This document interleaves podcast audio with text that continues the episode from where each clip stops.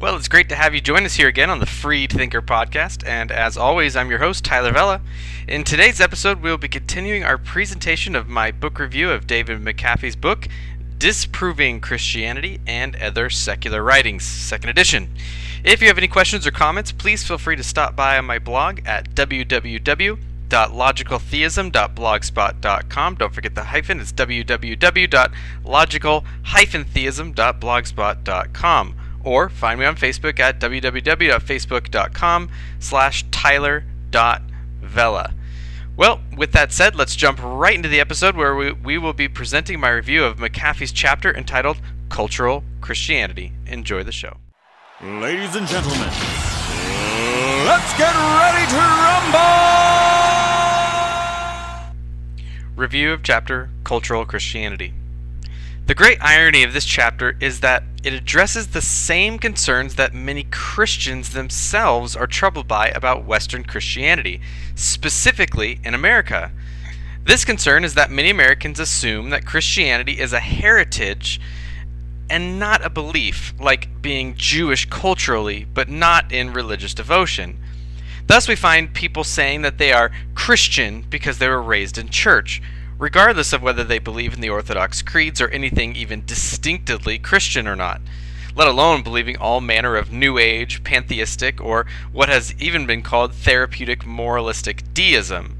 So, one wonders at the onset of this chapter how a problem with one specific cultural expression of Christianity, which is criticized by even Christians themselves, can even hope to serve as a refutation of historic or orthodox Christianity as a whole. Nevertheless, while McAfee and I agree that there is a problem, we disagree on what kind of problem it is. For McAfee, the problem is not that people are being disingenuous in their beliefs about the Christian religion, but rather that this is a problem of Christianity. That is, that Christianity organically breeds this kind of genetic belief. He writes, quote, Religion can be something similar to genetic inheritance, end quote. But what he seems to assume is that this kind of cultural Christianity is what the Christian religion is when in fact it is simply a cultural heritage or of some tradition of a religious heritage and quite distinct from the religious beliefs and practices themselves. So even if we accept McAfee's critiques of his of this religion, of this religious inheritance, then we would still be left wondering, so what? That has very little to do with whether or not religious beliefs in general, or Christianity in particular, are true or false. It is hard then to see how this critique could even serve as any function in a genuine attempt to disprove Christianity at large. However, McAfee will try to use this concept later in the chapter to argue that raising children in the church necessarily eliminates, eliminates their freedom to explore other worldviews. Here, one must wonder what his argument would then be for raising children in any worldview he does not say. We can legitimately address how we raise our children to be cultural think to be critical thinkers, but if we believe that our worldview is correct, why should we teach them in order to cause them to disbelieve it?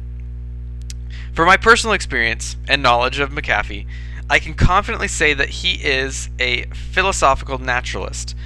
And while he may teach his children to be critical thinkers, Will he actually teach them that all theistic, deistic, pantheistic, polytheistic, or even distinctively existentialist or nihilist worldviews are equally viable options when compared to his own naturalistic worldview, and that he will intentionally not educate them within a naturalistic framework?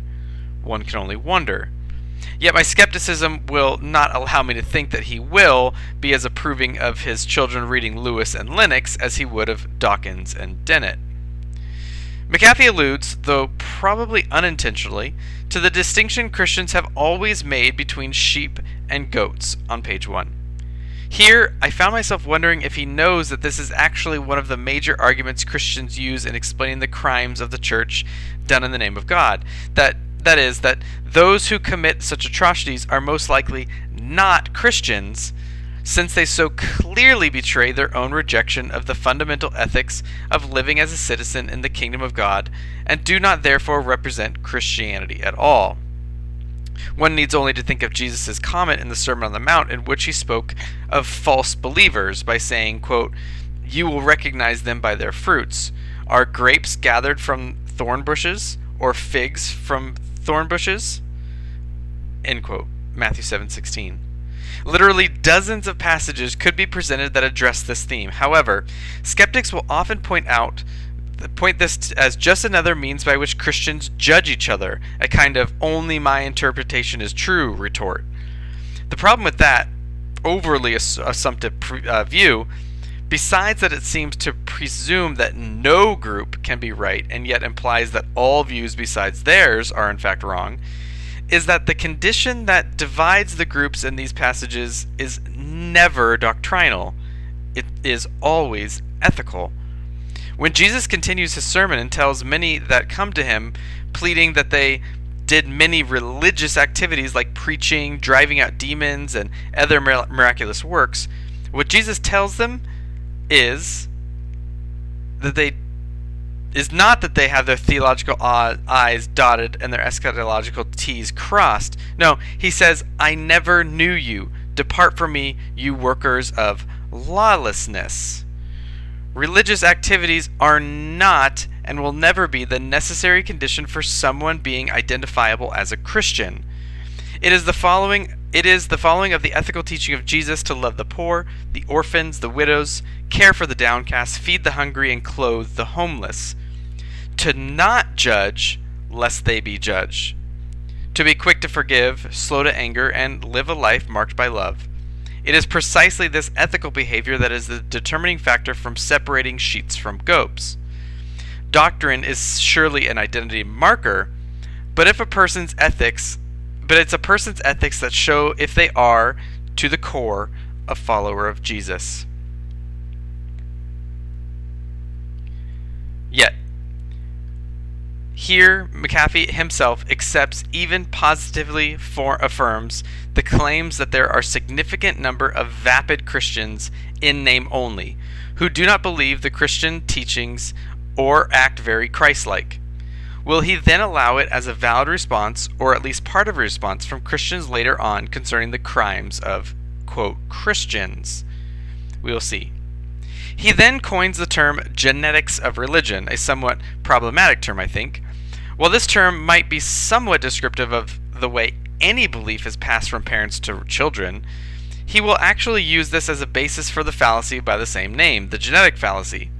It is his contention in this chapter that because many people grow up to be Christians due only to their parents' faith, and with little to no real understanding about the nature, content, or reliability of their faith, that this is that it is it is more rational in rejecting Christianity as a religion.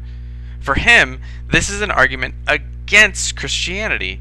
He points to Christians who unreflectively grow up in a Christian home on page 3, though I would argue that anyone who is a Christian in belief and practice and not just by heritage generally has thought quite deeply about their beliefs. Yet, he seems to ignore that this same argument can be applied to any home of any worldview. It is so general that this argument actually becomes vacuous. What does he think about converts raised in a skeptical home but who come to believe in God, like myself? Would this not, by his own standard, prove Christianity to be true, since he seems to think that conversion from a worldview is a sign of open mindedness? Or does he only presuppose this to be true when one comes to disbelieve in a religion, a case of flat out question begging if there ever was one? However, beyond this, the genetic fallacy is to evaluate the truth of a belief by pointing to how or why a person came to believe it. The reason this is a fallacy should be clear. The truth or falsity of a belief is determined regardless of how one comes to hold the belief. A person in the Middle Ages might have come to believe fervently that the Earth was a sphere orbiting a f- flaming ball of gas through hallucination, a dream, or uh, or through innocently believing the testimony of a person who says that they were able to flap their wings and fly to the moon and see this for themselves, that it was so. Now, Does this mean that the content of the belief, that the Earth is a sphere that circles a flaming ball of gas, is false and disreputable simply because of how the person came to hold that belief? Well, not at all. This is the problem with the genetic fallacy. It plays on our ability to see irrationality in the means by which someone came to hold the belief, and then tries to smuggle that disbelief into the discourse on the truth value of the belief itself. It is a kind of bait and switch. It tries to distract you with your disregard for how this poor person came to believe in something, while it slips the content of that belief in through the back door. This even Thus, even if all the Christians in the world are guilty of this kind of cultural Christianity, it would have no bearing on our evaluation of the, of the truth or falsity of Christianity. He then goes on to say that inheriting religion is, quote, as likely as inheriting eye or hair, or hair color, end quote, page 4. While this is obvious hyperbole, the link is so drastically overstated, even when taken as hyperbole, as to be nothing but sheer presumption. If McAfee believes, which as an atheist I would be safe in betting that he does, that genetics are determinative of all human function, even belief itself, as popularly argued by such men as Daniel Dennett and Sam Harris, then what recourse does he have to distinguish between Christianity and atheism in this respect? If beliefs about God, here belief and disbelief must be equally included, are conditioned by upbringing, then that scalpel would seem to cut both ways, and it would discredit atheism right along with theism. It either proves too little or far too much, because it is not a commentary on the validity of Christianity, but on the model of parents as teachers. It is a critique of pedagogy, not Christianity.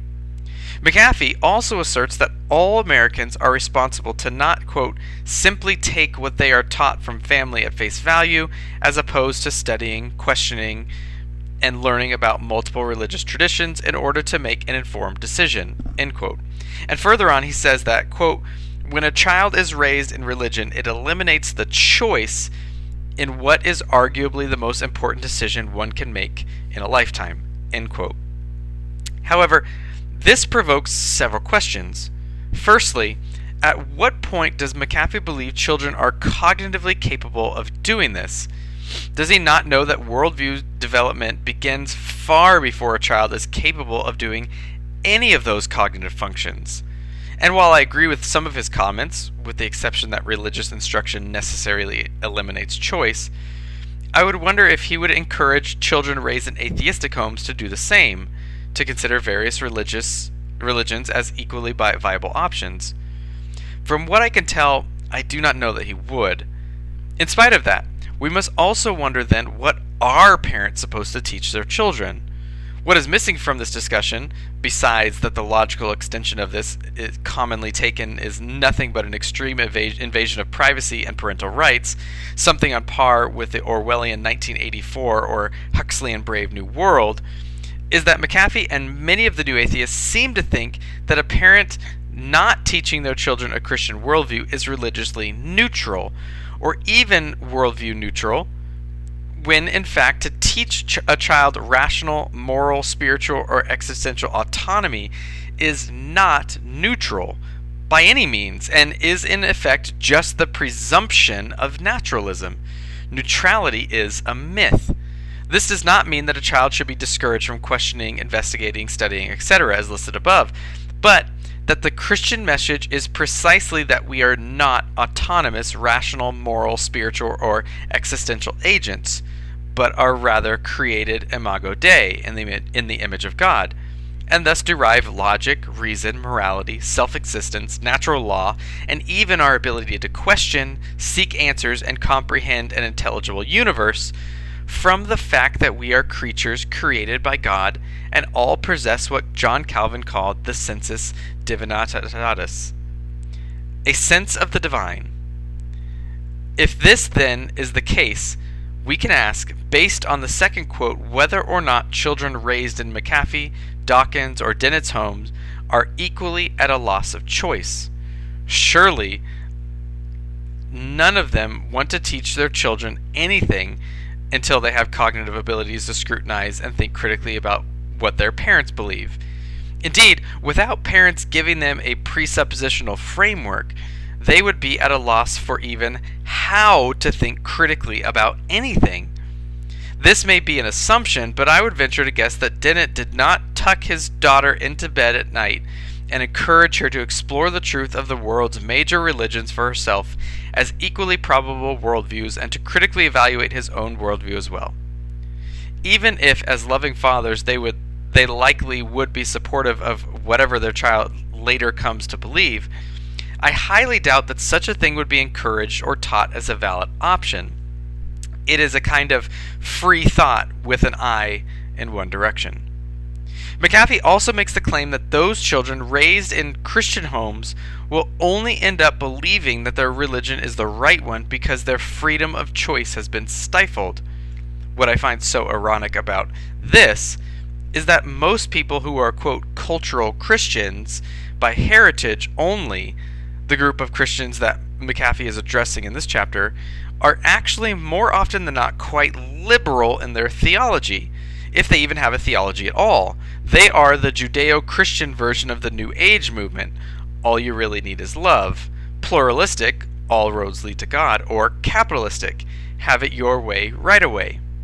In fact, this kind of cultural religious believer is often the type of person who is not willing to let their religious tradition inform their own autonomous beliefs, moral code, and actions because of their New Age pluralism.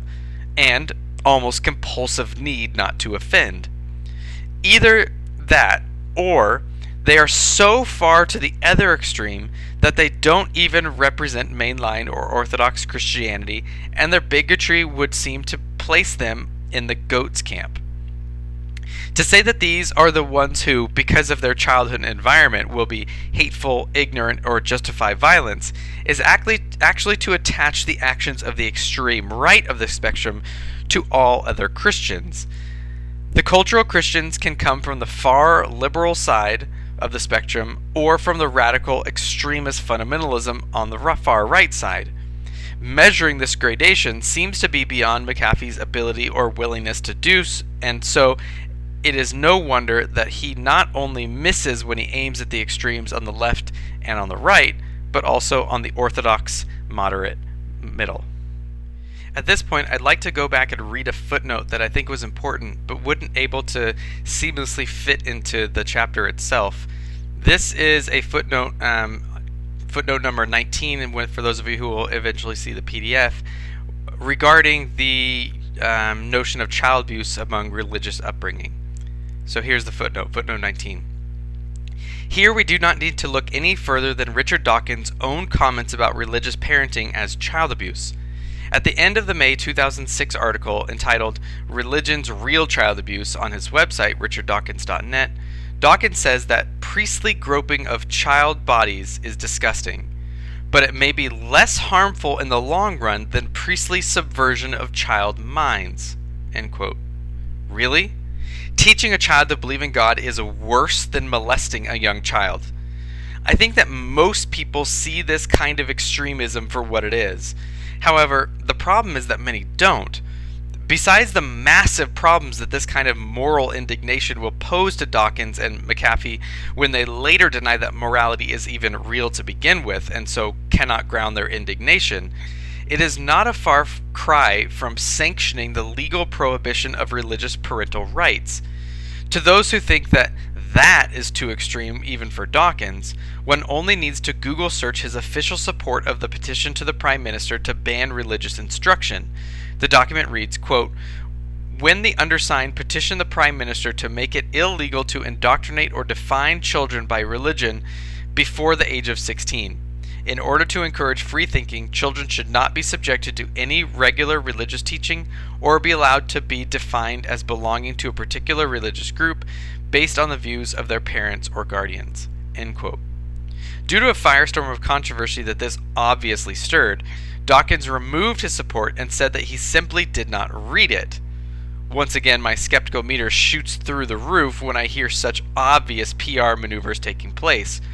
The new uh, atheists often portray a thoroughly secular society as the pinnacle of equality and freedom, yet, frighteningly enough, this invasion of parental rights is not actually unthinkable in atheistic states. It has happened before. In 1927, in Soviet Russia, Lenin approved Penal Code Article 58 10, which dealt with, quote, counter revolutionary agitation and propaganda, end quote, which allowed parents to be sent to the gulag for not less than six months for teaching their child the Lord's Prayer. So, one wonders how Dawkins would like to end this child abuse. Surely, if he has the convictions to his belief, he would like to see child abuse stopped by law. If religious education is worse than child molestation, then why would we not think that Dawkins would demand a comparably harsher legal punishment for it? Dawkins is not far from demanding imprisonment for Christian or religious parenting. And that is the end of that footnote. We are going to continue on with the next chapter Christianity in America. What is so strange in this chapter is that McAfee bemoans the pervasive influence of the Christian religion on the United States, its foundations, its laws, its political appointees, and many other aspects of daily life. And yet, in the next sentence, he praises the U.S. as the land of freedoms. What he seems to miss is the obvious connection. Our country is the land of freedoms pre- precisely because of its Judeo Christian tradition. When the framers formulated the Constitution, they were not at a loss for basing rights, equality, and justice, because they knew that they were inalienable and rights endowed by our Creator. Christopher Hitchens has the humorous line, Mr. Jefferson, build that wall of separation up. End quote. But what is so regularly missed by anti theists in their political assaults on religion is that the Constitution was not, as McAfee seems to believe, to create a wholly secular state that is free from religious influence, but rather that it will be a just state free of religious persecution. Those two realities are quite distinct. They seem to miss the irony of calling the for laws to restrict religion in the public square by appealing to the First Amendment that reads, quote, Congress shall make no law respecting an establishment of religion or prohibiting the free exercise thereof, end quote. It seems the First Amendment is a political football abused by the right and the left these days. From here, McAfee launches into a more politically char- charged survey of the church and state debates that have raged in the U.S. for decades. He begins with Manifest Destiny, what often passes as foreign policy these days. While it was more brutish, the concept seems to be that the same as our political environment in areas like Afghanistan, Iraq, Iran, uh, in the Cuban Missile Crisis, and our funding of Al Qaeda as freedom fighters. This is all the same, just minus, sometimes, a spiritual component. It is the nation's, quote, best interest that is at heart. The problem with McAfee's point on this, like elsewhere, is that it still assumes that because Christians thought it or believed it, that Christianity must teach it, and that other ideologies, such as atheism, secularism, or even democracy, are free from the same trappings. We can think of Marie Jean Roland, from 1754 to 1793, who was a French writer and political figure who presided over a salon and was influential in her husband's career during the early years of the French Revolution until she was arrested and executed for treason. At her execution, she mounted the platform, her eyes fastened on the Statue of Liberty, and exclaimed, O Liberty, what crimes are committed in thy name? While there is no excuse for the treatment of the Native Americans, the crimes of, of a professing group does not invalidate the truth of the premise that the God of the Bible exists or that humans are made in his image.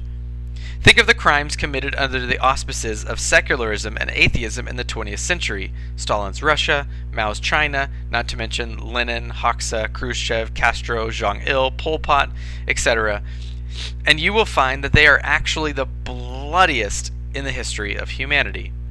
Add in the crimes against humanity done in the name of science, treatment of mental patients, eugenics, forced sterilization, etc., and I think any anti theist should backpedal on this argument. Here, I want to point out that I do not think that pointing to crimes of atheists or science somehow count against atheism or science. The point is only that if atheists make the argument that crimes of Christians and humanity count as evidence against, against Christianity as a belief system, as McAfee seems to want to, then what is good for the goose is good for the gander. If they allow that the ne- negative distortion of an ideology counts as evidence against the ideology in general, even in its most moderate and modest forms, then the same argument applies to atheism as well. What we find when this happens is that atheism is in the 20th century is red in tooth and claw. If the God is on our side mentality is dangerous, what about the nobody is watching mentality? In Primo Levi's masterpiece Survival in Auschwitz, Levi recalls that while suffering from thirst, he reached out to break off an icicle outside a barrack window. When a nearby guard snatched it from him and dashed it into a muddy puddle, Levi asked him, Warum? Why? The guard responded in German, Hier ist kein Warum. Here, there is no why. The greatest terror to our suffering is if the universe presents to us a blank face. The unsympathetic, uncaring, valueless universe of atheism can provide no basis for value, rights, goodness, or a justification to stand against immorality. Thus, when we see evil in the world and ask of it, why? The only answer we can ever get back is, Hier ist kein Warum. Here, there is no why. Without God in the atheist's universe, there is no why. It is not that we do not just not know why, or do not understand, or do not understand why, but that there actually can never be a why. As Dawkins says, quote, in a universe of electrons and selfish genes, blind physical forces, and genetic replication, some people are going to get hurt, other people are going to get lucky, and you won't find any rhyme or reason in it, nor any justice. The universe that we observe has precisely the properties we should expect if there is, at bottom, no design, no purpose, no evil, no good, nothing but pitiless indifference. We will explore the justifications, or lack thereof, and the implications of this position and ones like it in our discussion of McAfee's chapter on morality. While this while this is not meant to address the full scope of the moral question at this point, it should be pointed out that most people when they know no one is watching, or that they will not be caught, are much more likely to commit a crime or immoral action than otherwise. This has actually been the focus of much study on what's called mob more, more mentality. The anonymity that a crowd provides for the individual allows for multiple individuals to act violently in public, yet without much fear of individual punishment. We can also think of the blogs where there is an utter lack of common courtesy normally accorded to a person in a public or personal debate because of the distance from the other individual, the lack of any real repercussions, and often because no real names are used.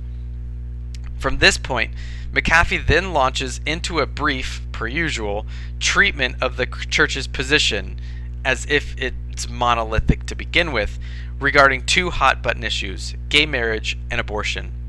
While there is not Though there is nothing close to sufficient space to handle these issues adequately on their own in this present work, I do have several thoughts concerning McAfee's treatment of them. In both cases, McAfee's comments not only drip with moral indignity, something we will see that causes him trouble later on in his own position on morality, but also they ooze with a kind of assured truth. That is, he unapologetically just begs the question rather than actually engaging with the Christian positions on these issues and then respond to their arguments and even respond to their possible objections to McAfee's own objections, he simply assumes that any reader will presume agreement with him that the Christian position is irrational and clearly on the wrong side of the issue, as if Christians were calling for the torture of infants for fun and profit. Besides, the fact that this is more question begging to serve as a banner waving to his fellow anti theistic troop It also seems to gloss over the fact that Christians have numerous positions on these issues, even between Christians who are, properly speaking, evangelical, and therefore take seriously the moral statements of the Bible and believe that homosexual actions are immoral.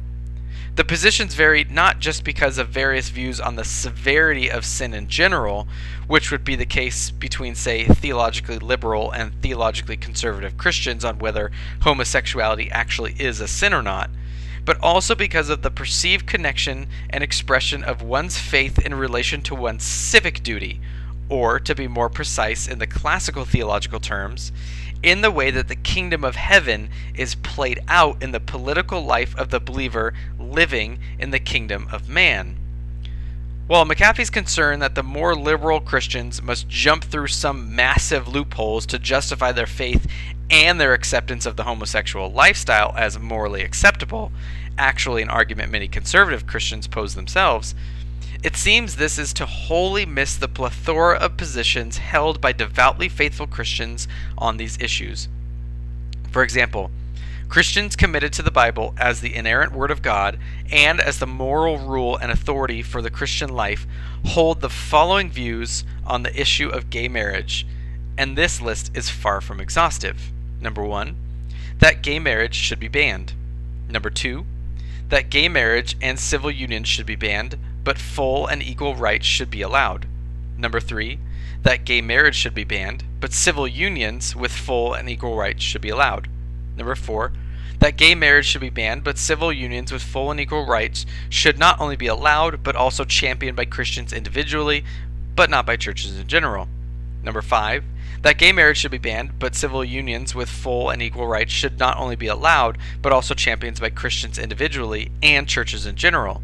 Number six, that gay marriage should be allowed and supported by Christians individually, but not churches generally. Number seven, that gay marriage should be allowed and supported by Christians individually and churches generally. Number eight, that the church should not muddy its hands in politics and thus that Christians should take no stance on the issue. Regardless of what one believes, even if any of these opinions are right, this list should be enough to show that not only is McAfee's question begging irrational, as circular reasoning always is, but his summation of, quote, the Christian position, end quote, as a monolithic standpoint is intolerably short sighted. To try and present the Christian perspective as such a sharp dichotomy, liberal or conservative, is also entirely unjustifiable one wonders if such a misstep should be considered a mistake, an oversight, or an intentional deception. I would hope for the former, but in either case, there seems to be no excuse to think oneself qualified to write a book and include such an abrupt and inadequate treatment of a very complex issue. We then find that the concept of Christian terrorism on page 18 shows that what McAfee is actually dealing with is not, in fact, Christianity with the fundamental kingdom ethic of turn the other cheek embodied by Jesus himself, but rather a kind of extremism on par with that of suicide bombings or eugenics. What is being glossed over here is the overt use of guilt by association caused by the previously noted inability to differentiate between normative religious belief and extremism one cannot blame the sheep for what the wolves are doing in disguise. A final comment can be made in segue into our ex- examination of the next chapter.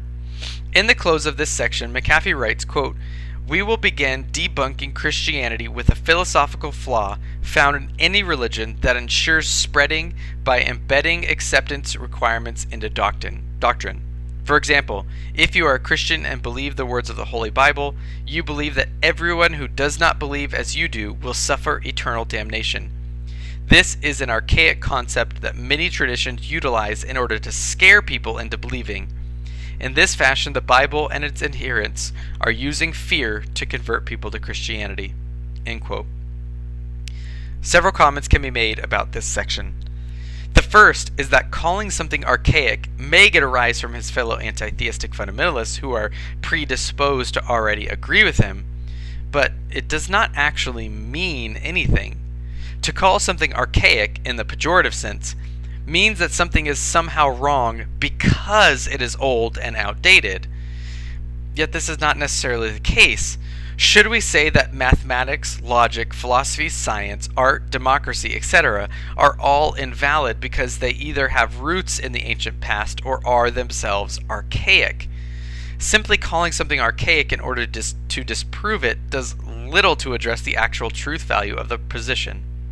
Furthermore, as we will see more in the next chapter, this summation of Christianity as winning converts through fear mongering is also quite a misstatement concerning the historic Christian doctrine and theology of evangelism. The Christian belief is not that people are condemned because of their unbelief, but because of their sin and their reprobate legal status before the throne of heaven's judge. However, beyond this, it is actually the contention of many Christians themselves, such as in the Reformed tradition to which I belong, that attempting to win converts by simple shock and awe is itself a kind of blind moralism, which assumes a person is capable by their own merits and good foresight to earn their way into heaven by their belief. This heresy is known as Pelagianism and has been condemned throughout church history more than almost all Christological heresies combined. Yes, as a Christian, I believe that heaven and hell should be presented as the actual as the real outcomes of the choices that we make. But if one confesses to believe simply in order to collect their get out of hell free card, this is actually not the heart and mind acceptance of the death and resurrection of Jesus on their behalf so that that could be so that they could be redeemed the concept of hell may lead someone to realize that their sin before a holy God and their need to repent and be forgiven. But this is nothing like the fear mongering alluded to by McAfee. Well, that's about all the time we have for today. If you have any questions or comments, remember you can join me on my blog at www.logicaltheism.blogspot.com. Don't forget the hyphen www.logical-theism.blogspot.com through email at tylervela at gmail.com or find me on Facebook at facebook.com slash tyler.vela. Join us next time as we continue our presentation of my book review of McAfee's book dealing with this chapter, Morality versus Worship. Have a great day, everybody.